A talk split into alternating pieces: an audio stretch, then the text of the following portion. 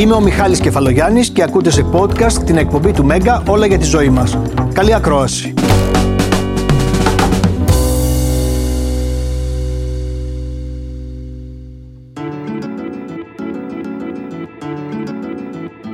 Ζούμε σε μια εποχή που όλα αλλάζουν γύρω μας με πολύ γρήγορους ρυθμούς. Οι περισσότεροι από εμάς δεν είμαστε έτοιμοι για αυτές τις αλλαγές. Κάποιοι προσαρμόζονται, κάποιοι άλλοι όχι. Φοβούνται οποιαδήποτε αλλαγή συμβαίνει στην προσωπική, στην επαγγελματική και γενικότερα στη ζωή τους. Όμως οι αλλαγές, λένε οι ειδικοί, είναι για καλό και πρέπει να τις συνηθίσουμε και να μάθουμε να τις επιζητούμε στη ζωή μας για να πάμε μπροστά.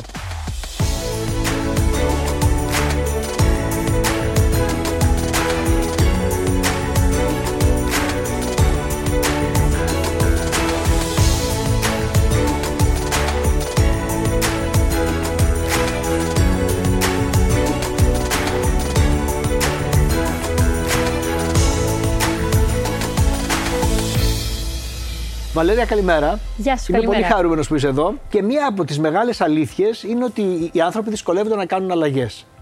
Όμως εσύ δεν είσαι από αυτούς τους τύπους. Σωστά; Κοίταξε να δεις. Από τη φύση είμαι από αυτούς τους τύπους. Δηλαδή, νομίζω ότι όλοι κάπως μεγαλώνουμε μέσα στα σπίτια μας, λίγο περιορισμένοι στο κομμάτι των αλλαγών. Έξω αν οι γονείς μας είναι πάρα πολύ φωτισμένοι, λίγο μας μαθαίνουν στην ασφάλεια. Για να μην ανησυχούν αυτοί. Συνήθως. Ναι. Δεν έχει να κάνει με εμάς αυτό. Καθόλου. Μεγαλώνουμε με αυτό το βίωμα και με αυτή την οδηγία. Πρόσεχε, πρόσεχε, λίγο σταθερά κάπου. Ξέρεις, τα παλιά χρόνια λέγανε γίνε δημόσιος υπάλληλος, να έχεις μια σταθερότητα. Στη δουλειά σου συμβουλεύουν έτσι, στην προσωπική σου ζωή σε συμβουλεύουν έτσι. Μην εκεί που είσαι, μην. Οπότε και εγώ αυτή την οδηγία είχα. Έκανα πολλή δουλειά με τον εαυτό μου για να ακολουθήσω το ρεύμα της ζωής μου και να μην είμαι βράχος και να είμαι νερό. Να μην είμαι βράχος και να είμαι νερό. Μ' άρεσε πολύ αυτό. Ε, οι αλλαγές όμως δεν σε φόβιζαν όταν ξεκίνησες σιγά σιγά να τις κάνεις πράξη. Το λέω γιατί υπάρχει και αυτό το αίσθηκτο που λένε ότι έχουμε άνθρωποι που. Της της ασφα- αυτοσυντήρησης. της Ακριβώς. αυτοσυντήρησης, ναι. Ακριβώς. Δεν μπορώ να σου πω ότι κάνω αλλαγές με απόλυτο θάρρος ακόμη, παρόλο που τις έχω εκτιμήσει πάρα πολύ. Βλέπω ότι είναι μεγάλος δάσκαλος στη ζωή μου αυτό το πράγμα, αν το ακούω και, και αφήνομαι. Γιατί είναι μεγάλος δάσκαλος; Και εγώ θα σου πω μετά γιατί πιστεύω ότι και εγώ είμαι μεγάλος δάσκαλος. Θα σου πω γιατί. Γιατί δεν μπορείς να εξελιχθείς ποτέ αν δεν είσαι ανοιχτός. Καταρχάς, ακόμα και αν το δεις λίγο σφαιρικά, τα πάντα γύρω μας αλλάζουν. Τίποτα δεν μένει σταθερό. Και οφείλει να μην μένει ίδιο. Σε τι σε βοηθάει. Λες, όλοι λένε ας πούμε, που κάνουν αλλαγές ότι μας βοηθάει να εξελισσόμαστε. Σε- προσωπικά, είναι προσωπική εξέλιξη; Καταρχάς, σίγουρα είναι προσωπική εξέλιξη γιατί ανακαλύπτεις τον εαυτό σου σε μια συνθήκη που δεν τον έχεις δει. Δεν μπορούμε να βλέπουμε τον εαυτό μας μονίμως στην ίδια συνθήκη, έτσι δεν είναι; Εκεί τον ξέρουμε. Είναι τα όρια μας, είναι τα στεγανά μας, είναι η ασφάλειά μας. Πώς θα δούμε ποιοι είμαστε, τα παιδάκια, τα μωρά, δοκιμάζουν καινούργια πράγματα για να δουν τα όρια τους και το χαρακτήρα τους μέσα από παιχνίδι. Στην εξέλιξή Ναι. τους έτσι μεγαλώνουν. Εμείς κάποια στιγμή σταματάμε να δοκιμάζουμε από το φόβο μας, ο οποίος έχει εμφυσιθεί πια μεγαλώνοντας. Και πώς θα δεις ποιος είσαι; Πώς αισθάνεσαι αν σου βγει μια αλλαγή και αν δεν σου βγει; Κοίταξε, Και στα επαγγελματικά και στα προσωπικά. Έχω την αίσθηση ότι πάντα μου βγαίνουν οι αλλαγές. Ακόμα και αν δεν μου βγαίνει αυτό που φαντάστηκα πριν την κάνω, πάντα μου βγαίνει σε καλό μια αλλαγή. Κάτι σου φέρνει πάντα στον δρόμο, λίγο. Στα παραμύθια θα ακουστεί, αλλά λίγο σαν δώρο. Σου, σου δίνει ένα μπόνους στη ζωή που πήρες το ρίσκο σου και προχώρησες. Ναι. Αυτό Αρκεί είναι να το όλο. δεις έτσι. Δεν το βλέπουν όλοι οι άνθρωποι. Εννοείται. Πολλοί άνθρωποι απογοητεύονται και. και, και. Όμως σήμερα εμείς θέλουμε να μιλήσουμε θετικά για τις αλλαγές. Γι' αυτό είναι μαζί μας η κυρία Νικολάου. Είναι ψυχολόγος και θα μας πει. Ε, καλημέρα κυρία Νικολάου. Καλημέρα. Ε, καλημέρα και το φωνάζετε και από μακριά. Αυτό είναι. Το Γεια φωνάζει. σας. Χαίρετε. Και θέλω να ρωτήσω κάτι πολύ βασικό. Γιατί όλοι οι άνθρωποι, και αν ισχύει για όλους τους ανθρώπους, όπως είπαμε πριν εμείς, που δεν είμαστε ειδικοί, φοβούνται τις αλλαγές. Είμαστε έτσι κατασκευασμένοι; Είναι αυτό που είπε το σπίτι μας, η οικογένειά μας, μας μαθαίνει έτσι να φοβόμαστε την αλλαγή; Είναι σίγουρα το σπίτι και η οικογένεια, γιατί εκεί παίρνουμε τα πρώτα πολύ βασικά μηνύματα σε σχέση με τη ζωή μας. Αλλά η αλήθεια είναι ότι υπάρχει και ένας πολύ βασικός παράγοντας μετέπειτα που έχει να κάνει με το πώς εγώ βιώνω το λάθος. Γιατί μια αλλαγή πάντα εμπεριέχει και την πιθανότητα να μην ε, τελικά συναντήσω αυτό που ακριβώς είχα φανταστεί όταν την προσπάθησα ή την διεκδίκησα. Ε, να σπάσω τα μούτρα μου, ας πούμε. Ναι. Να το πούμε απλά. Μμμ. Και αυτό πάντα έχει να κάνει με μια εσωτερική αναμέτρηση του από εδώ και πέρα τι κάνω. Γιατί πολλές φορές έχοντας κάνει τη μετάβαση, μπορεί να μην μπορώ να επιστρέψω. Και είναι και ζητούμενο βέβαια να μην επιστρέψω. Γιατί για να θέλω να αλλάξω σημαίνει ότι αυτό που μέχρι τώρα είχα δεν ήταν αυτό που χρειαζόμουν. Οπότε διαπραγματεύτηκα μία αλλαγή και έκανα την προσπάθειά μου ως προς τη μεταβαση και την επιτυχία αυτής. Να πούμε ένα παράδειγμα και να πούμε γιατί σε αυτή την περίπτωση, ας πούμε, ε, αυτή η αλλαγή, όποια και αν είναι η κατάληξή της, μας βοηθάει να εξελιχθούμε στη ζωή. Ναι, ε, η πιο συνηθισμένη αλλαγή που όλο και περισσότερος κόσμος τη διαπραγματεύεται είναι η αλλαγή στον επαγγελματικό τομέα. Δηλαδή, είμαι σε μια εταιρεία, δεν σημαίνει ότι θα αλλάξω απαραίτητα χώρο, γιατί υπάρχει και αυτό. Ειδικά τώρα, όλο ένα και πιο συχνά το ακούμε. Άνθρωποι γύρω στα 40 πετυχημένοι να πούνε ότι για μένα αυτό έχει κλείσει, θέλω να δοκιμάσω κάτι άλλο. Αλλά ας πούμε ότι παραμένουμε στον ίδιο τομέα, ας πούμε στον τραπεζικό τομέα. Μ, Και θέλω να αλλάξω τράπεζα. Και φεύγω από τη μία τράπεζα και πηγαίνω σε μία άλλη, ακόμα και με προαγωγή. Και τελικά η καινούργια τράπεζα που βρίσκομαι δεν είναι αυτό που εγώ φανταζόμουν. Και έτσι τι γίνεται. Γίνεται μια εσωτερική αναμέτρηση κατά πόσο μια απόφαση την οποία ζήγησα πάρα πολύ καλά, έκανα την έρευνα αγοράς μου, δηλαδή δεν την έκανα και πάρα πολύ ελαφρά την καρδία, όχι πάρα ναι, πολύ. Το ψάξα, ας πούμε. Ναι. Παρ' όλα αυτά δεν είναι τελικά αυτό που είχα φανταστεί ή που, είχα, μα- που μέσα από τις πληροφορίε έμαθα ότι θα είναι. Όμως τι κέρδισα από όλο αυτό; Κέρδισα το ότι τόλμησα καταρχήν. Το ότι σεβάστηκα την επιθυμία μου στο ότι αυτό που τώρα βιώνω δεν είναι αυτό που χρειάζομαι. Άρα έδειξα σεβασμό σε μια εσωτερική δυσαρέσκεια και έδειξα και εμπιστοσύνη στον εαυτό μου στο ότι ακόμα και αν διεκδικήσω κάτι, παρόλο που δεν ε, υπάρχει μια πιθανότητα να μην βγει αυτό που έχω αρχικά ονειρευτεί, εγώ δεν θα καταστραφώ από αυτό. Είναι πολύτιμες Να σας πω κάτι, πληροφορίες εμένα, ας δηλαδή. πούμε, τι- εμένα πώς μου κάθεται αυτό σε μια δουλειά που το έκανα παλιότερα μία φορά. Ε, με οδήγησε στο να ψάξω και δεύτερη και τρίτη. Δηλαδή δεν, δεν έκατσα στα αυγά μου, να το πω πολύ απλά. Κινητοποιήθηκες. Κινητοποιήθηκα. Δηλαδή, ακόμα και μια αποτυχία, όταν αλλάζουν τα πράγματα, σε κινητοποιεί. Όταν δεν αλλάζουν όμως, Βαλέρια, είσαι. Εγώ θέλω να σας πω ότι. Όχι, έχω θέλω μια- να μας πεις ποια είναι η μεγαλύτερη αλλαγή που έχεις κάνει καταρχάς. Α, έχω κάνει πολλές. Καταρχάς, να σου πω ότι εγώ είμαι εκπαιδευμένη στις αλλαγές λόγω επαγγέλματος αναγκαστικά. Επειδή εγώ είμαι καλλιτέχνης και εμείς καλλιτέχνες ποτέ δεν έχουμε κάτι σταθερό σε δουλειά. Είναι σταθερό το αντικείμενο, αλλά εγώ κάθε τρει-τέσσερι μήνες αλλάζω περιβάλλον Ρόλους. εργασίας, ρόλο, συναδέλφους, σκηνοθέτη. Μπορεί να μείνω χωρίς δουλειά και να μην είναι επιλογή μου. Άρα είμαι λίγο πιο εκπαιδευμένη, πιο προπονημένη. Αυτό εννοώ. Ναι. Η μεγαλύτερη αλλαγή που έχω κάνει στη ζωή μου, πέρα από το ότι γέννησα το παιδί μου, που νομίζω είναι μια μεγάλη αλλαγή για τους ανθρώπους και ας φαίνεται πολύ φυσικό, είναι το ότι χώρισα. Μετά από 20 χρόνια γάμου, το οποίο και εγώ είχα τα διλήμματά μου και τα κολλήματα και η φυσική μου παρόρμηση, όπως λέτε, ήταν αυτή, αλλά έλεγα θα βγει στο τέλος. Ή θα βαράω το κεφάλι μου στον τοίχο γιατί θα είναι παντού ίδια και δεν το εκτίμησα σωστά. Βέβαια, υπάρχει και μια λογική άλλη που έχω, που λέει ότι λάθος υπάρχει και στη μη δράση, όχι μόνο στη δράση. Άρα αυτό το ρίσκο και αυτή η τόλμη που παίρνουν οι άνθρωποι για τις αλλαγές είναι και λίγο. Κάποιοι το έχουν ε, από το χαρακτήρα τους και την προσωπικότητά τους, φαντάζομαι, και κάποιοι το μαθαίνουν και από τη ζωή τους. Από την ίδια, η ίδια η ζωή τους το μαθαίνει. Σωστά. Σε πολύ μεγάλο βαθμό πάλι ερχόμαστε να δούμε η οικογένεια πώς είναι η ίδια σε σχέση με την αλλαγή. Δηλαδή, έχοντας έναν ή και τους δύο γονείς μου να είναι πολύ εξοικειωμένοι ως προς αυτό, σαφώς και εγώ είμαι ένας άνθρωπος που είμαι πολύ εξοικειωμένος με το αλλάζω.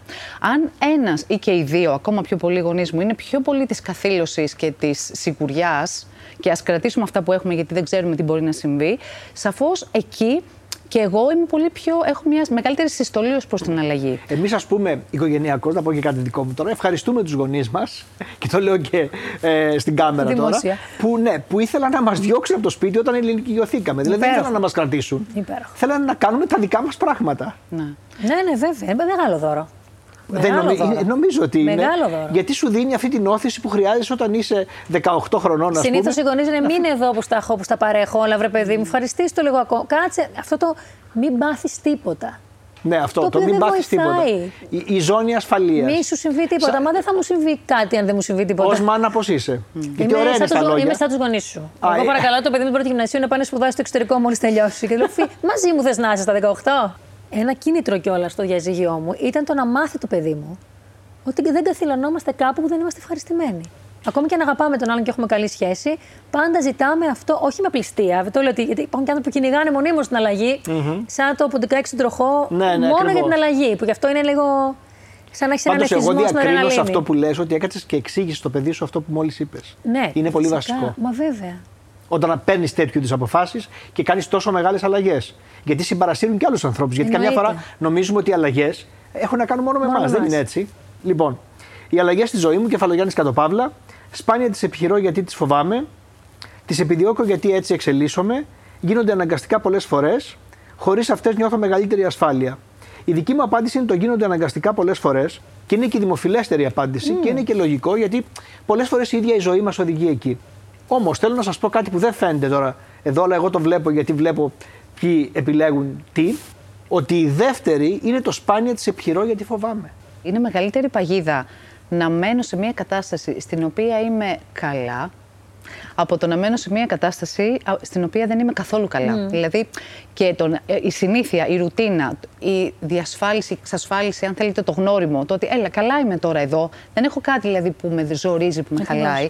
Και αυτό είναι πολύ μεγάλη παγίδα σε σχέση με την αλλαγή, γιατί όπου αλλαγή είναι και εξέλιξη. Μα πόσες φορές έχετε ακούσει σε μια ελληνική οικογένεια λένε Καλά είσαι τώρα εδώ που είσαι. Ακριβώς. Κάτσε εκεί που είσαι, ναι. Κάτσε εκεί που είσαι. Μην το ψάχνεις παραπάνω. Ακριβώς. Δηλαδή αυτό νομίζω τα λέει όλα. Φαντάζομαι ότι το διαζύγιο το σκέφτηκες πολύ και αρκετά χρόνια. Δεν ήταν κάτι που έγινε ξαφνικά. Δεν έγινε παρορμητικά, όχι. Όχι. Το σκέφτηκα πολύ. Και υπήρξαν και δεύτερες σκέψεις και μετά. Και πέμπτες και έκτες. Και... Όταν, όταν τελικά έκανες αυτή τη μεγάλη αλλαγή και το είδες ε, σε βάθος χρόνου αφού τελείωσε αυτή η ιστορία. Ε, Πιστεύεις ότι σου βγήκε ή δεν σου βγήκε; Βέβαια μου βγήκε. Και, και σε μένα και στον πρώην σύζυγό μου. Και στους δύο μας βγήκε και σε πάρα πολύ καλό. Στο λέω αυλεπή, δεν έχω καμία αμφιβολία. Δεν μένει ούτε ένα 1% να σου πω ότι μήπως μπα δεν. Πολύ ενδιαφέρον αυτό. Και βέβαια αυτή είναι η καλή μορφή της αλλαγής που τη συζητάμε, που βάζουμε τον άλλον απέναντι, αν μπορεί να μας καταλάβει κιόλας, γιατί είναι πολύ βασικό, που τη συναποφασίζουμε ή χίλια δυο άλλα. Υπάρχει όμως και αυτή που λέμε απρόοπτη αλλαγή. Σε παίρνει ο διευθυντής σου και λέει δεν σε χρειάζομαι άλλο. Ναι, είναι όλος αυτός ο ευνηδιασμό. Ένα θέμα υγείας. Mm-hmm. Και αυτό είναι πολύ σημαντικό. Είναι ένας ευνηδιασμός και επί της ουσίας αυτό είναι που μας κάνει να έχουμε μία αντίσταση στο ότι δεν ξέρω τι θα μου συμβεί. Τι θα Τώρα, μου ξημερώσει, λέει ο κόσμος. Ακριβώς. Όταν έχω λοιπόν μπροστά την, ε, αν θέλετε, την απόφαση να τη διαπραγματευτώ, λίγο προετοιμάζομαι, αλλά και πάλι δεν ξέρω.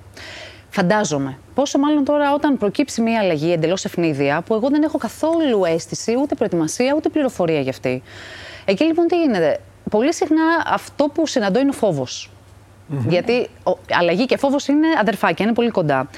Και γι' αυτό λέμε ότι οι πιο ενθαρρυμένοι άνθρωποι δεν είναι εκείνοι που δεν φοβούνται, είναι εκείνοι που ενώ φοβούνται δρούν, πράττουν. Εκεί είναι το ζητούμενο. Οπότε... Ενώ οι πιο πολλοί λέτε ότι φοβούνται, αλλά σταματάνε να πράττουν. Ναι, παγώνω που λέμε, Παγώνω. καθυλώνομαι. Το και... θέμα δεν είναι να έχεις άγνοια κινδύνου. Αυτό νομίζω λέτε. Γιατί με άγνοια κινδύνου, ναι, αλλά δεν είναι ακριβώς αυτό που ζητάμε. Το θέμα είναι να έχεις γνώση του κινδύνου και να πεις θα προχωρήσω γιατί αυτό, αυτό, mm. αυτό. Ή mm-hmm. ακόμα καλύτερα να έχω και γνώση κινδύνου, αλλά μπορεί να μην έχω απόλυτα τη γνώση κινδύνου. Οπότε μπορώ να έχω τη γνώση του εαυτού. Ακριβώς. Όταν όμως εγώ ξέρω το δικό μου δυναμικό, τι κάνω, είναι αυτό ότι καταλαβαίνω ότι φοβάμαι, αναγνωρίζω σε τι αφορά ο φόβος και έτσι τι κάνω. Ενισχύω όλη τη συνθήκη με το δυναμικό που ήδη φέρω και λέω ότι φοβάμαι πολύ, αλλά έχω όλα τα εφόδια για να δω τι θα κάνω σε σχέση με αυτό που έχει συμβεί. Εγώ θέλω να ρωτήσω λίγο τη δουλειά, να ναι. ρωτήσω κάτι τώρα που την έχουμε εδώ, γιατί είναι πολύτιμο. Οι άνθρωποι που έχουν εκπαιδευτεί εισαγωγικά στην αλλαγή, είτε από το γονεϊκό περιβάλλον, είτε από το σχολείο, το σπίτι, είτε επειδή είναι ο χαρακτήρας τους τέτοιος είναι πιο δεκτικοί και πιο μαλακά παίρνουν τις αναγκαστικές αλλαγές; Ναι. Ναι. Ωραία ερώτηση. Ναι, γιατί σε κάθε αλλαγή τι γίνεται; Εγώ δοκιμάζομαι να υπάρξω αλλιώς από αυτό που ξερω ότι μπορώ να υπάρχω. Mm-hmm. Οπότε όλο ένα και πιο πολύ, τι γίνεται; Εγώ ενδυναμώνομαι και έτσι μπορώ να διαχειριστώ καλύτερα οποιαδήποτε είδους αλλαγή και μάλιστα και πολύ δυσάρεστες αλλαγές που είναι δεδομένο ότι κάποια στιγμή θα συμβούν. Απόλυε δηλαδή. Αγαπημένων προσώπων ναι. και πολλά, πολλά άλλα. Μιλάμε για τις αλλαγές στη ζωή μας. Μαζί μου είναι η Βαλέρια. Μας έχεις πει αρκετά πράγματα στο πρώτο μέρος και θέλω να σε ρωτήσω πώς καταπολεμά αυτή την αναστολή και το φόβο για την οποία μιλήσαμε στην αρχή της εκπομπής. Το πρώτο που κάνουμε αυθόρμητα, νομίζω, οι άνθρωποι είναι να προσπαθούμε να προσωμιώσουμε την κατάσταση στο μετά. Πώς θα είμαι μετά. Εμένα αυτό μου φαίνεται πολύ μάταιο. Βέβαια, είναι πολύ φυσική μας ανάγκη, γιατί δεν μπορείς ποτέ να φανταστείς πώς θα είναι το μετά. Είσαι πολύ μακριά από το, δεν ξέρεις ποτέ πότε θα γιάνει η πληγή, πότε θα είναι καλύτερα, θα είναι υπέροχα. Άρα το θεωρώ χαμένο χρόνο. Εγώ αυτό που προσπαθώ να κάνω είναι να προς τα μέσα να την κάνω αλλαγή. Να γυρίσω πρώτα μέσα μου, να δω ποιες είναι οι εντολές που μου λένε να μην το κάνω. Mm-hmm. Και να δω αν πραγματικά οι εντολές αυτές είναι ανάγκες και επιθυμίες μου, αν είναι φορεμένες. Ή αν είναι ο φόβος μου. Σωστά. Αυτό Άρα κάνεις, ουσιαστικά κάνει ένα διάλογο με τον εαυτό της. Αυτό πρέπει να κάνουμε όλοι οι άνθρωποι όταν αποφασίζουμε μια μεγάλη αλλαγή, φαντάζομαι, ε, κυρία Νικολάου. Αλλά και κάτι άλλο θέλω να μείνω λίγο σε αυτό που είπα στο πρώτο μέρος, μόλις κλείναμε, για την ευπροσαρμοστικότητα. Ε, είναι ισχυρό όπλο και θέλω να μιλήσουμε λίγο γι' αυτό. Κάποιοι άνθρωποι όμως μπερδεύουν αυτή την ευπροσαρμοστικότητα με την υποταγή mm. ή την, ε, το συμβιβασμό σε κάποιες περιπτώσεις.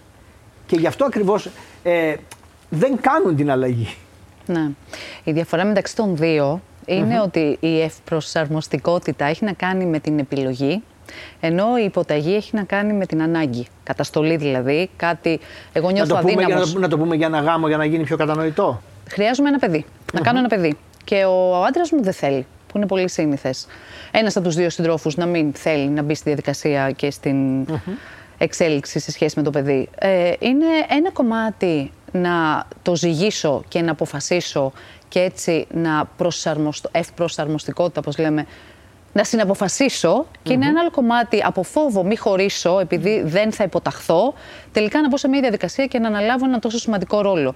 Πιστεύεις ότι οι αλλαγές προειδοποιούν, δηλαδή ότι αυτό που είπα για το όριμο φρούτο, ότι είμαστε έτοιμοι κάποια στιγμή και να κάνουμε την αλλαγή; Πιο έτοιμοι από ότι άλλες στιγμές στη ζωής μας; Ε, άλλες φορές είμαστε Έχουμε κάποια έτοιμοι. καμπανάκια; Ε, εγώ αισθάνομαι ότι άλλες φορές είμαστε έτοιμοι και μας βρίσκει η αλλαγή και άλλες φορές δεν είμαστε καθόλου έτοιμοι και την κυνηγάμε και τη φέρουμε μόνοι μας.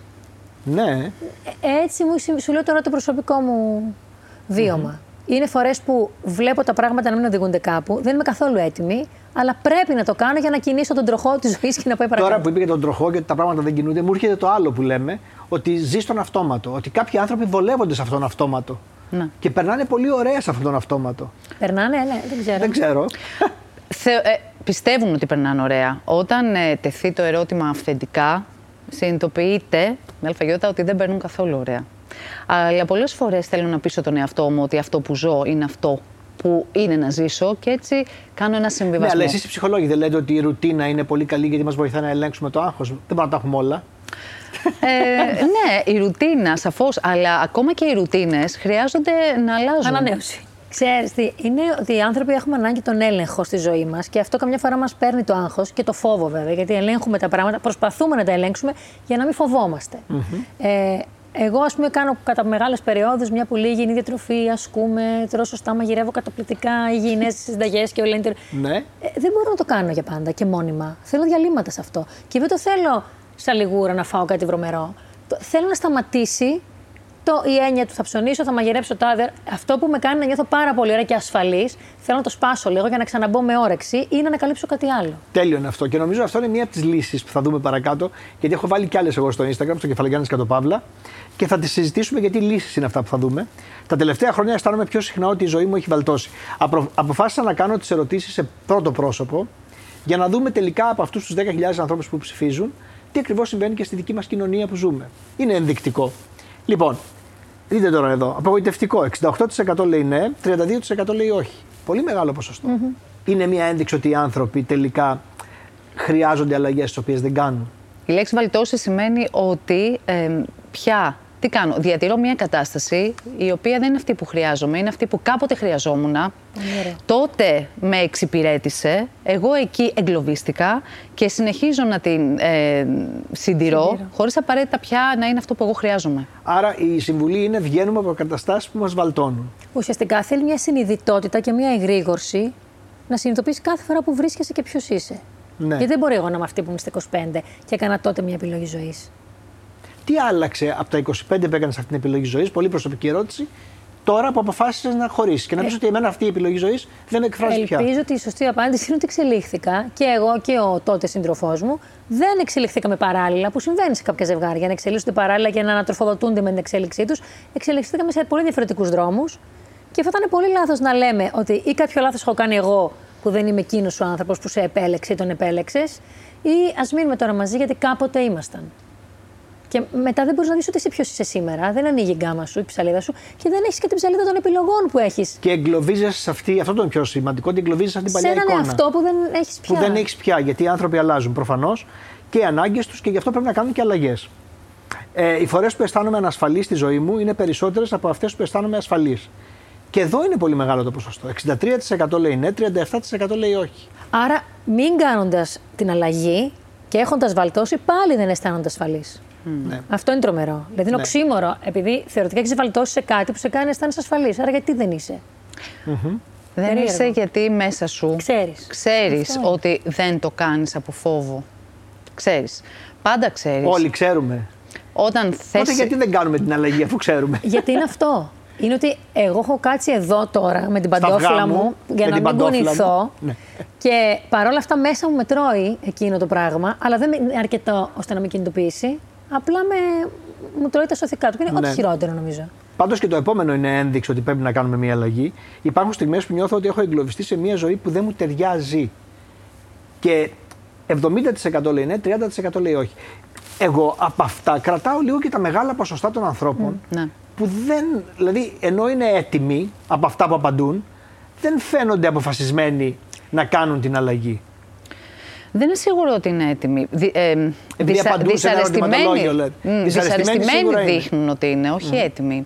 Γιατί πάντα, μάλλον όχι πάντα, συγγνώμη, αλλά πολύ συχνά ακούμε ότι η γνώριμη κόλαση είναι προτιμότερη από τον άγνωστο παράδεισο. Έτσι, μπράβο. Αυτό λοιπόν δεν δείχνει ότι εγώ έχω ετοιμότητα. Δείχνει ότι δεν περνάω και τόσο καλά. Βαριέμαι, ε, γκρινιάζω, όλα μου φταίνε, έχω εκνευρισμό, ε, είμαι αδρανής. Όλα αυτά είναι που δείχνουν ότι «Α, δεν περνάω και τόσο καλά στη ζωή μου. Αλλά αυτό δεν σημαίνει ότι έχω συνείδηση ότι χρειάζεται να προπονηθώ ώστε να ενδυναμώσω, ώστε να κάνω την αλλαγή. Έχει δηλαδή Σωστό. μια απόσταση αυτό Είναι εκεί. δηλαδή απλώς η διαπίστωση και μένουμε στη διαπίστωση. Ναι. Αισθάνομαι ότι χάνω τα ενδιαφέροντά μου και χάνομαι στους γρήγορους ρυθμούς ζωής. Εδώ είναι ακόμα πιο μεγάλο το ποσοστό. 81% λέει ναι. Γιατί ρίχνει την ευθύνη κάπου αλλού πάντα. Αυτό ήθελα ακριβώς να σου πω. Ότι κάνουμε αυτό οι άνθρωποι. Όταν δεν θέλουμε να αλλάξουμε κάτι, μονίμως μας φταίει κάτι άλλο γύρω από εμά. Γιατί αν συνειδητοποιήσουμε ότι έχουμε και εμείς ευθύνη, μετά έχουμε και την ευθύνη να κάνουμε κάτι γι' αυτό. Άρα μονίμως είναι πολύ εύκολο να πεις: Φταίει η δουλειά μου, φταίει Ο η ζωή μου. ρυθμός ζωής, δεν φταίει προλαβαίνω. αυτό, ναι. Έχω παιδιά που δεν μπορώ τώρα να χωρίσω. Έχω μια δουλειά που τώρα αυτό, αλλά αν αυτό δεν. Είναι χιλιάδες οι σκέψεις που θέλουν να μας κάνουν να κάτσουμε πίσω. Μμμ. Αυτό νομίζω από αυτά που έχουμε βάλει είναι το πιο κομβικό για να κάνουν, για, που δείχνει ότι ένας άνθρωπος πρέπει να κινητοποιηθεί, να πάει στη δράση. Ε; Ναι. Και σε αυτό, αν μου επιτρέπετε να βάλω μία ακόμα ε, συνθήκη που τώρα λέω ένα και πιο πολύ δουλεύουμε, είναι το κομμάτι της ψυχικής ανθεκτικότητας, σε συνδυασμό με την ευπροσαρμοστικότητα που είπαμε πριν. Δηλαδή, χρειάζεται να μείνω λίγο πειθαρχημένα σε αυτό που αρχίζω να νιώθω ότι χρειάζεται να γίνει σαν αλλαγή και σε αυτό να έχω σιγά σιγά όλο ένα και πιο πολύ την ανθεκτικότητα, ώστε όταν θα έρθει η φωνούλα που μου λέει κάτσε λίγο εκεί που ήσουν, μια χαρά ήταν τώρα, τι τη θες την αλλαγή και να πω όχι, γιατί εγώ χρειάζομαι κάτι άλλο πια. Δηλαδή χρειάζομαι να ρίξω λίγο τους ρυθμούς. Σε αυτό, αν δεν πειθαρχήσω και αν δεν έρθω σε επαφή στο να χτίσω μια ανθεκτικότητα στην προηγούμενη συνήθεια και στην επιθυμία που κάπως έχω αρχίσει να φουγκράζομαι, πώς θα μπορέσω να κάνω Άρα και και τη εδώ μετάβαση; ουσιαστικά λέτε αυτό το πολύ απλό να βάλω όρια στη σκέψη μου. Ναι. Να οριοθετήσω τη Ακριβώς. σκέψη μου. Είναι πολύ βασικό. Η διάθεσή μου διαταράσσεται και ερχόμαστε λίγο κοντά τώρα στα, στα ψυχολογικά γιατί έχει μεγάλη σημασία. Πιο εύκολα από ό,τι παλιότερα. Νεύρα, άγχος, δηλαδή σχέσεις ε, που είναι σαν χύτρες έτοιμες να εκραγούν. 80% λέει ναι και εδώ. Δηλαδή πραγματικά, εμένα αυτό το ερωτολόγιο με προβλημάτισε πάρα πολύ. Ενώ τα αποτελέσματά του. Και δεν το λέω συχνά σε εκπομπές. Να. Είναι σαν να μου φταίνε όλα. Και εδώ βλέπουμε έναν κόσμο που είναι σαν να του φταίνε όλα. ναι. Να πω ότι απαντάνε κυρίως γυναίκες, αλλά αυτό και πάλι δεν, δεν δείχνει κάτι. Νομίζω ότι το ίδιο ισχύει και για τους άντρες. Μου φταίνε όλα. Δεν θα μπορούσα να μην μου φταίνε όλα όταν εγώ νιώθω ε, σαν να είμαι σε ένα κύλι περιορισμένη. Δηλαδή, δεν μπορεί να νιώθω να είμαι σε μια ζωή πολύ περιορισμένη, εγκλωβισμένη, καθυλωμένη, που κάθε μέρα επί της ουσίας τι κάνω; Προδίδω εμένα τις επιθυμίες μου, τις ανάγκες μου, αυτό που θα μπορούσα να είμαι και εφόσον μου φταίει ο εαυτός μου που δεν τολμάει, Βέβαια. εύλογα δεν είναι να μου φταίνε και τα πάντα και η διάθεσή μου να διαταράσσεται Εκεί πολύ πιο υπάρχει εύκολα. ένας άλλος κίνδυνος να κάνουμε βαλέρια την αλλαγή για την αλλαγή. Για την αλλαγή. Δηλαδή να, να λειτουργήσουμε με το θυμικό τελείως, αυτόματα και πολύ γρήγορα. Που πιστεύουμε ότι είναι αλλαγή, αλλά τελικά δεν είναι. Ναι, Εγώ είναι το έχω αυτό. κάνει στη ζωή μου, δεν ξέρω αν το έχεις κάνει εσύ ποτέ. Πολύ πιο μικρή. Ναι. Και είναι μια παρορμητική κίνηση, η οποία δεν οδηγεί κάπου συγκεκριμένα. Απλά είναι αυτό που λέμε, τώρα θέλω να τα σπάσω λίγο. Ναι. Το κάνεις για να τα σπάσεις, γιατί προφανώς έχεις και ένα ενοχικό. Εγώ τότε θυμάμαι ότι αυτό συντηρούσε ένα ενοχικό σύνδρομο, το καλό κορίτσι που δεν πειράζει τίποτα. Ξαφνικά μια μέρα τα άσπαγα, λίγος μετά την εφηβεία εννοώ, πολύ νέα. Και μετά προσπαθούσα ξανά, είχα στόχο να τα ξαναμαζέψω. Άρα τίποτα δεν Άρα έκανες. γινόταν ένας κύκλος, αισθανόμουν ότι κάτι έκανα και δεν εκανα Να σε ρωτήσω κάτι και εσάς. Ε, αυτό δεν σημαίνει, δεν μπορεί να βγει και λίγο από τα πλαίσια του εαυτού, της οικογένειας, της δουλειάς και η αλλαγή να είναι και κάτι λίγο κοινωνικό. Μια αλλαγή κοινωνική που δεν κάνουμε. Προφανώς. Λίγο πιο ομαδικά. Αυτό ενώ δεν θέλει τόσο πολύ ατομικά. κουβέντα βέβαια. Θέλω να πω, Και όταν νομίζω ότι ο καθένας θα το σκεφτεί μόνος του για να γίνει και κοινωνική αλλαγή. λέω ότι αν δεν να είσαι σκεφτεί έτοιμος μόνος να του- δουλέψεις την προσωπική σου αλλαγή, Ακριβώς. πώς θα γίνει μια κοινωνική αλλαγή. ε; Ακριβώς. Μπορούμε να προπονηθούμε σε μεγάλες αλλαγές; Οφείλουμε. Οφείλουμε κιόλας.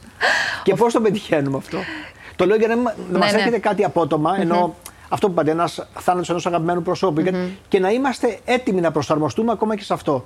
Αλλά θέλει δουλειά καθημερινή, λέτε. Θέλει καθημερινή δουλειά και μία έτσι πολύ εύκολη, αν θέλετε, πρακτική είναι να δοκιμάζω κάθε μέρα να κάνω τη συνήθειά μου λίγο διαφορετικά. Δηλαδή, έχω μάθει στον αυτόματο να πηγαίνω στη δουλειά μου τον ίδιο δρόμο. Α δοκιμάσω να πάω από έναν άλλο δρόμο. σίγουρα είναι μια καινούργια πληροφορία και θα δω κι εγώ πώς είναι να είμαι οδηγός σε στενά και όχι σε εθνικές οδούς. Ε, για παράδειγμα. Ή αυτό που πολύ συχνά εγώ λέω στους δικούς μου θεραπευόμενους είναι Δοκίμασε αντί να πλένεις τα δόντια σου με το δεξί χέρι να τα πλύνεις με το αριστερό. Καταπληκτικό. Δοκίμασε να κοιμηθείς στην άλλη πλευρά του Να κρεβατιού. φεύγει η μηχανικότητα. Ακριβώς. Όταν κάνουμε ομάδα και μάθημα, πάντα λέω στους μαθητές μου: Αλλάξτε θέσεις. Που πάμε και εκεί που καθόμαστε Εκεί, την ναι, πρώτη το φορά, στέκι μας, φωλιά θέλουμε μας. να τελειώσει και το μάθημά μας στην ίδια θέση. Είμαι στην Αυτά τα ίδια πολύ κούπα. μικρά απλά Αυτά. πράγματα μπορούν να μας προπονήσουν για το Ακριβώς, μεγάλο. Ε, απίστευτο. Ακριβώς. Υπήρξε κάποια αλλαγή που έκανες, που την ήθελες πολύ τέλος πάντων, αλλά δεν κατάφερες να την κάνεις αυτό που λέμε ανεκπλήρωτες επιθυμίες; Τώρα, τώρα ζω αυτό το διάστημα. Θέλω να κάνω Τι μια εννοείς; μεγάλη αλλαγή. Πάλι.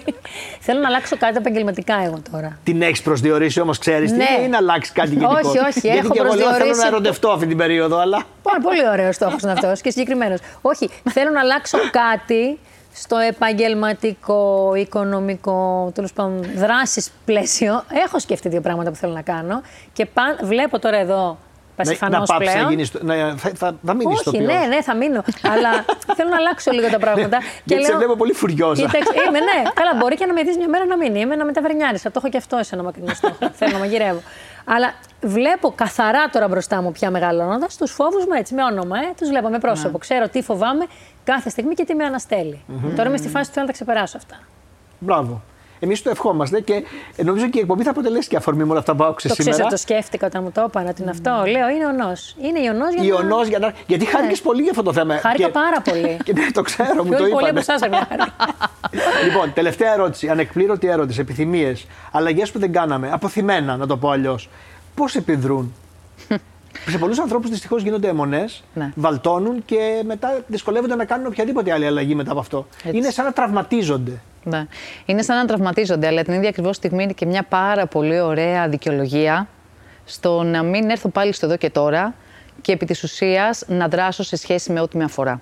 Δηλαδή, κάθε φορά που μένω καθυλωμένος και αναπολώ Στο πράγματα, παρελθόν. στο παρελθόν τι κάνω; Λέω, Αχ, αυτό εκεί. Και πάλι βλέπετε πώς είναι αυθόρμητα η κίνηση. Πάλι λοιπόν δεν παίρνω την ευθύνη του εαυτού μου να πω, Ωραία, Γυρνάω να κοιτάξω αναγνώριση. πίσω, δεν κοιτάω μέσα μου. Ακριβώς. Και λέω, να κάνω, ενώ τι χρειάζεται να κάνω, να κάνω μια αναγνώριση, να πω ναι, αυτό ήταν σημαντικό για μένα, λυπάμαι πάρα πολύ που δεν συνέβη. Τελεία. Στο εδώ και τώρα τι χρειάζομαι να ζήσω και πώς θα το συναντήσω; Άρα το βλέμμα από εδώ έρχεται στο εδώ για να μπορέσει να πάει στο εκεί. Νομίζω τα είπατε Υπέροχα τέλεια. το είπατε, και, τα υπέροχα είπατε, το και τα είπατε. είπατε και πολύ παραστατικά, σαν ηθοποιός. Ευχαριστώ.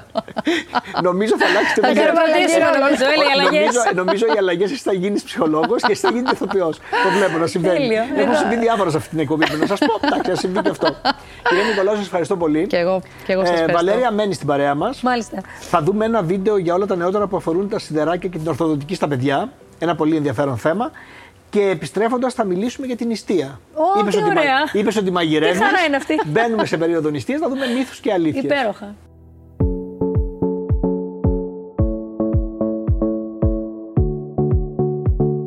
Τα ορθωτικά προβλήματα οφείλονται κυρίως στα γονίδια μας, γιατί κληρονομούμε τα ωραία ή τα λιγότερο ωραία δόντια από τους προγόνους μας, κυρίως τους γονείς μας, αλλά οφείλονται και σε διάφορες παραλειτουργικές συνήθειες. Ένα παράδειγμα, πολλά παιδιά επιπυλάνε το δάχτυλό τους και αυτό οθεί τα δόντια προς τα έξω και κάνει ορθωτικά προβλήματα. Η ηλικία για την πρώτη ορθοδοντική εξέταση είναι τα 7 έτη, γιατί σε αυτή την ηλικία έχει ολοκληρωθεί ένα σημαντικό κομμάτι της ανάπτυξης των γνάθων και των δοντιών, οπότε τυχόν ορθοδοντικά προβλήματα μπορούν να εντοπιστούν και να προγραμματιστούν για θεραπεία. Οι ενήλικες μπορούν να κάνουν ορθοδοντική θεραπεία όταν οι ιστοί που στηρίζουν και προστατεύουν τα δόντια, δηλαδή τα ούλα και το οστό των φατνίων, είναι γερά. Είναι μια καινούργια τεχνική, έχει αναπτυχθεί πολύ τα τελευταία χρόνια και είναι η τεχνική των διαφανών αρθίκων. Αυτοί οι νάρθηκες χρησιμοποιούνται αντί για την κλασική μέθοδο που είναι τα σιδεράκια που χρησιμοποιούσαμε όλα αυτά τα χρόνια. Με μία σειρά διαφανών αρθίκων που κατασκευάζονται μετά από σάρωση του στόματος από ειδικό ενδοστοματικό σαρωτή και τρισδιάστατη εκτύπωση, επιτυγχάνουμε ορθοδοτικές μετακινήσεις που οδηγούν σε ένα τέλειο αποτέλεσμα. Αυτούς τους νάρθηκες τους φοράει ο ασθενής σχεδόν όλη μέρα, τους βγάζει για να φάει και όποτε κοινωνικά είναι απαραίτητο για αυτόν και τους αλλάζει κάθε 7 με 10 μέρες ανάλογα με τις οδηγίες του ορθοδοτικού. Για να δούμε, έχει σιώσει ο πλάγιος. Πολύ ωραία, θα δοκιμάσουμε λίγο να δούμε. Τα βάζεις πάντα σε βουλσιμένα δόντια, καθαρά. Ναι, ναι, ναι. Έτσι. Κατά τη διάρκεια της ορθοδική θεραπείας μπορεί να χρειαστούν κάποιες χειρουργικές επεμβάσεις, όπως ας πούμε σε περίπτωση που έχουμε έγκλειστα δόντια, έγκλειστους κοινόδοντες. Πιο σοβαρές ε, χειρουργικές επεμβάσεις χρειάζονται όταν υπάρχει μια έντονη σκελετική δυσαρμονία που βλέπουμε καμιά φορά στους ενήλικες, οπότε οι γνάθοι για να οδηγηθούν στη σωστή τέλεια θέση πρέπει να οδηγηθούν με χειρουργική επέμβαση. Μετά τη θεραπεία θα πρέπει να διατηρήσουμε το ορθοδοτικό αποτέλεσμα, διότι όπως όλα τα πράγματα στη φύση υπάρχει υποτροπή, δηλαδή κάτι μπορεί να γυρίσει πίσω. Οπότε στην ορθοδική προτείνουμε ένα λίγο αυστηρό πρωτόκολλο διατήρησης του αποτελέσματος. Τοποθετούμε ένα πολύ μικρό σειρματάκι στα τριχούλα που μένει μόνιμα πάνω στα δόντια και τα εμποδίζει να στραβώσουν και ταυτόχρονα δίνουμε διάφορους νάρθηκε στους ασθενείς, σαν μασελάκια που τα φοράνε το βράδυ όταν κοιμώνται για κάποια περίοδο και αυτό διασφαλίζει ότι το ορθοδικό αποτέλεσμα θα διατηρηθεί υπέροχο όπως τη στιγμή που βγάλαν τα σιδεράκια. Τα ίσια δόντια καθαρίζονται πολύ πιο εύκολα και έτσι προλαμβάνονται ασθένειες όπως είναι ασθένειες των λούνων, περιοδοντίτιδες και διάφορα άλλα. Και επίσης ένα υπέροχο υγιές χαμόγελο είναι κάτι που θα αυξήσει σημαντικά την αυτοπεποίθηση του παιδιού και θα αποτελέσει ένα σημαντικό διαβατήριο στη μελλοντική του ζωή.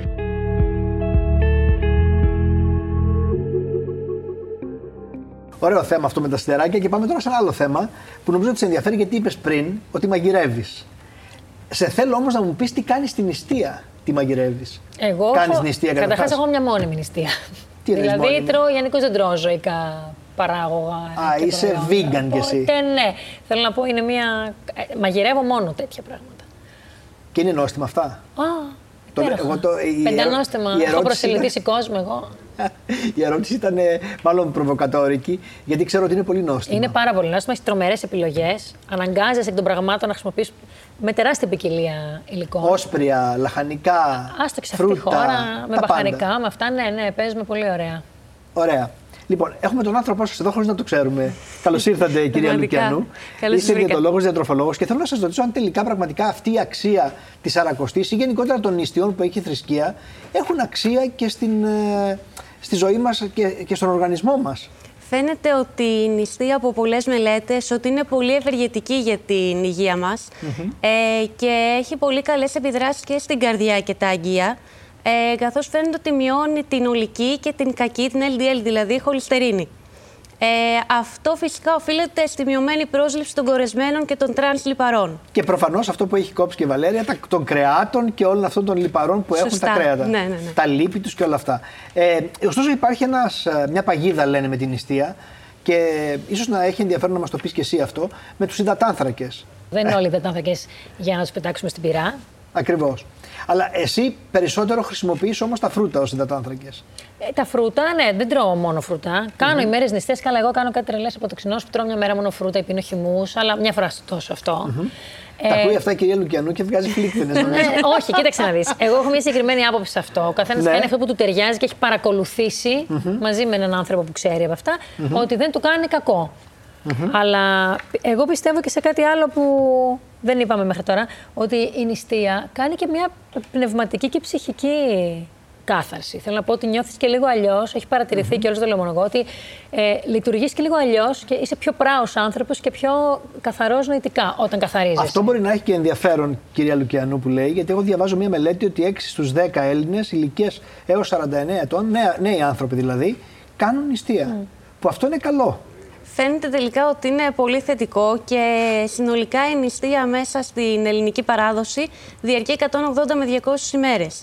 Ε, που είναι αξιόλογο το διάστημα αυτό. Οι πιο σημαντικές νηστείες είναι τη Σαρακοστής των Χριστουγέννων και του 15 αυγουστου και πολλοί κόσμος νηστεύει και Τετάρτες Παρασκευές. Μμμ. Είπατε αυτά για την χολυστερόλη και θέλω να σας ρωτήσω αν υπάρχουν και άλλα ωφέλη. Βεβαίως υπάρχουν. Πριν πάμε αρχικά. στις παγίδες, γιατί κανένα νόμισμα, όλα τα νομίσματα βέβαια. έχουν δύο Δύο όψεις. όψεις, σωστά. Ε, και επειδή είναι και αυξημένη η πρόσληψη των φυτικών ινών στη νηστεία, φαίνεται ότι και αυτό βοηθάει στο λιπιδεμικό μας προφιλ ε, και βελτιώνει και την υγεία και τη λειτουργία του εντέρου. Ενώ επίσης παρατηρείται μειωμένη αρτηριακή πίεση ε, και καλύτερη ρύθμιση της γλυκόζης. Όλα αυτά με την νηστεία. Πολλά. Υπάρχουν όμως και οι παγίδες στην νηστεία. Ποιες φαντάζεσαι. Ο χαλβάς, μπορεί να ας πούμε, είναι; θα πεις. Δεν ξέρω. Το κάνουν πολλοί άνθρωποι Όχι, αυτό. το θέμα είναι πού πάει το μυαλό του καθενός. Δηλαδή για σένα, ας πούμε, ποια είναι η μεγάλη παγίδα της νηστείας, ο χαλβάς; Κοίταξε, να δεις. όχι, εγώ έχω φίλους που λένε δεν μπορώ να κάνω νηστεία τι 40 μέρες της κλασική τερακοστή γιατί τρώω πάρα πολύ χαλβά, τρώω πάρα πολύ δατάνθρακα, βλέπεις τρώω ψωμιά, τρώω.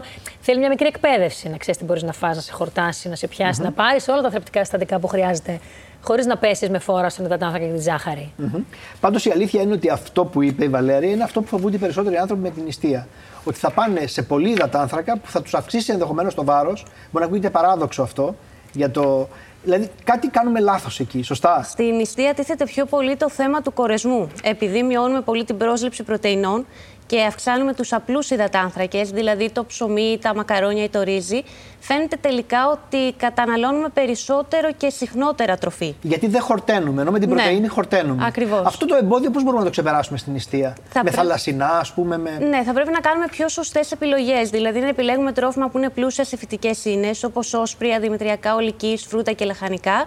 Ε, ή τρόφιμα πλούσια σε πρωτενε και καλά λιπαρά, όπως είναι η ξηρή καρπή ή τα θαλασσινά που επιτρέπονται επίσης στην νηστεία και είναι πολύ ωφέλιμα γιατί έχουν και τα ω3 λιπαρά. Βαλέρια, ίσως να είσαστε συνονοημένοι στα λόγια του. Επίσης, στα λόγια, στα τα- λόγια τα σου έρχεται, όσπρια, τα δηλαδή στο, όσπρια. στο βιγκανισμό. ναι, τα όσπρια σε συνδυασμό με, μια πλη- με ένα πλήρες δημητριακό, με μαύρο ρύζι ή με κοινό, ε, δημιουργεί πρωτεΐνη.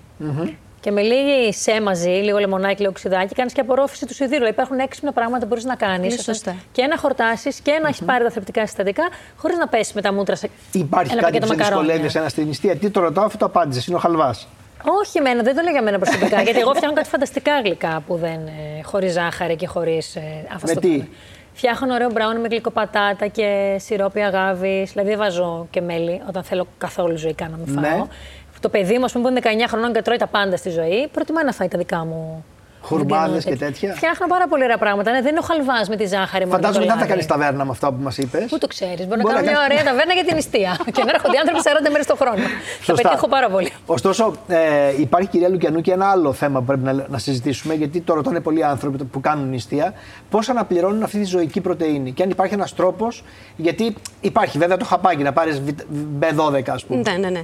Ε, βέβαια, η B12 φαίνεται τελικά ότι επειδή υπάρχουν αποθέματα στον οργανισμό, ε, στο χρονικό διάστημα της νηστείας της θρησκευτική, όσο διαρκεί, δεν θα μας δημιουργήσει τόσο μεγάλο πρόβλημα. Είναι πολύ βραχυπρόθεσμα. λίγο δηλαδή. Αυτό το 40 ημερών δεν φτάνει για να χαθεί η B12. Ακριβώς, ναι, ναι.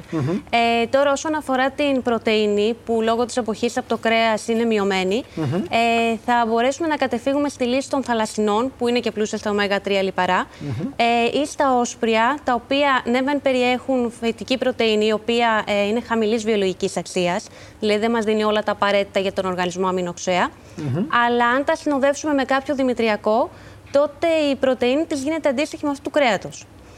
Ε, Επίσης, υπάρχουν και τρόφιμα τα οποία περιέχουν από μόνα τους υψηλής βιολογικής αξίας πρωτενη, όπως τα μανιτάρια και η κοινόα. Υπάρχουν κάποιοι που δεν πρέπει να κάνουν νηστεία. Μια τελευταία ερώτηση. Φαίνεται ότι η νηστεία μπορεί να είναι ωφέλιμη για όλους, ακόμα και για τα άτομα που έχουν μεγάλες ανάγκες, όπως είναι οι έγκυες, οι θυλάζουσες ή ακόμα και τα παιδιά που είναι σε ανάπτυξη. Πολύ ενδιαφέρον είναι αυτό. Απλά θέλει πολύ εξατομικευμένο πρόγραμμα ε, διατροφή. να μιλήσουν και με ένα ειδικό, έχω να πω εγώ, γιατί να μην το βγάλουν από το κεφάλι τους το ναι, πρόγραμμα. Ναι, Ναι, θα ακριβώς. χρειαστεί. Είναι γιατί βασικό. θα Δεν έχει θέλει απλά να λήξει. απέχεις. Πρέπει να δημιουργήσεις λύσεις για να μην κινδυνεύσει η υγεία σου. Ε. Αυτό είναι. Λοιπόν, ευχαριστώ πάρα, πάρα πολύ για τις ενδιαφέρουσες αυτές τις πληροφορίες. Να κάνουμε όσοι μπορούμε να κάνουμε μια νηστεία τέλος πάντων τώρα, να την ακολουθήσουμε και να κρατήσω και αυτό που είπες, ότι καθαρίζεις και πνευματικά. Έτσι αισθάνομαι εγώ και έτσι αισθάνονται και οι άνθρωποι με τους οποίους έχω κουβεντιάσει και το κάνουν. Νομίζω να κρατήσουμε αυτό. Στον πλάτανο ακόμα; Είναι η Το τελευταία πλάτανο, χρονιά. εκεί ρίζες. ρίζες και φύλλα, ναι, είναι η τελευταία. Αγαπημένη όμως σειρά. Πολύ. Αγαπημένη σειρά. Για έχω πολύ να πω. κόσμο. Και θέατρο δεν έκανες. Φέτος να ξεκουραστείς. Είπα να αφήσω το θέατρο. Φέτος κάνω συναυλίου, κάνω κάτι ωραία live με τους Απότυχαν στην πάντα μου. Α, ωραία. Προβοκατόρικο όνομα. Ναι. Βλέπω, βλέπω αλλαγές να έρχονται στο πρώτο θέμα της Για να εκπομπής. δω. Θα σε πάρω τηλέφωνο αν δεν Ναι, ναι. έρθουν. Σε ευχαριστώ πολύ. Εγώ ευχαριστώ πολύ. Και εγώ τελειώνοντας να πω σε αυτή την εκπομπή ότι προφανώς έχετε καθαρά Δευτέρα, το ξέρετε, και ότι δεν είναι μία μέρα που αυτό που είπε η Βαλέρια ότι θα υπάρξει ψυχική ανάταση, θα υπάρξει ενδεχομένως όλη τη Σαρακοστή αν εφαρμόσουμε ε, την νηστεία, αλλά εκείνη τη μέρα όλοι τρώμε και εγώ τρώω και εσείς θα φάτε και καλά θα κάνετε γιατί μία μέρα το χρόνο όπως αυτή καλό είναι να την περνάμε καλά. Ε, θα τα ξαναπούμε το ερχόμενο Σάββατο. Μέχρι τότε να είστε όλοι καλά. Γεια σας.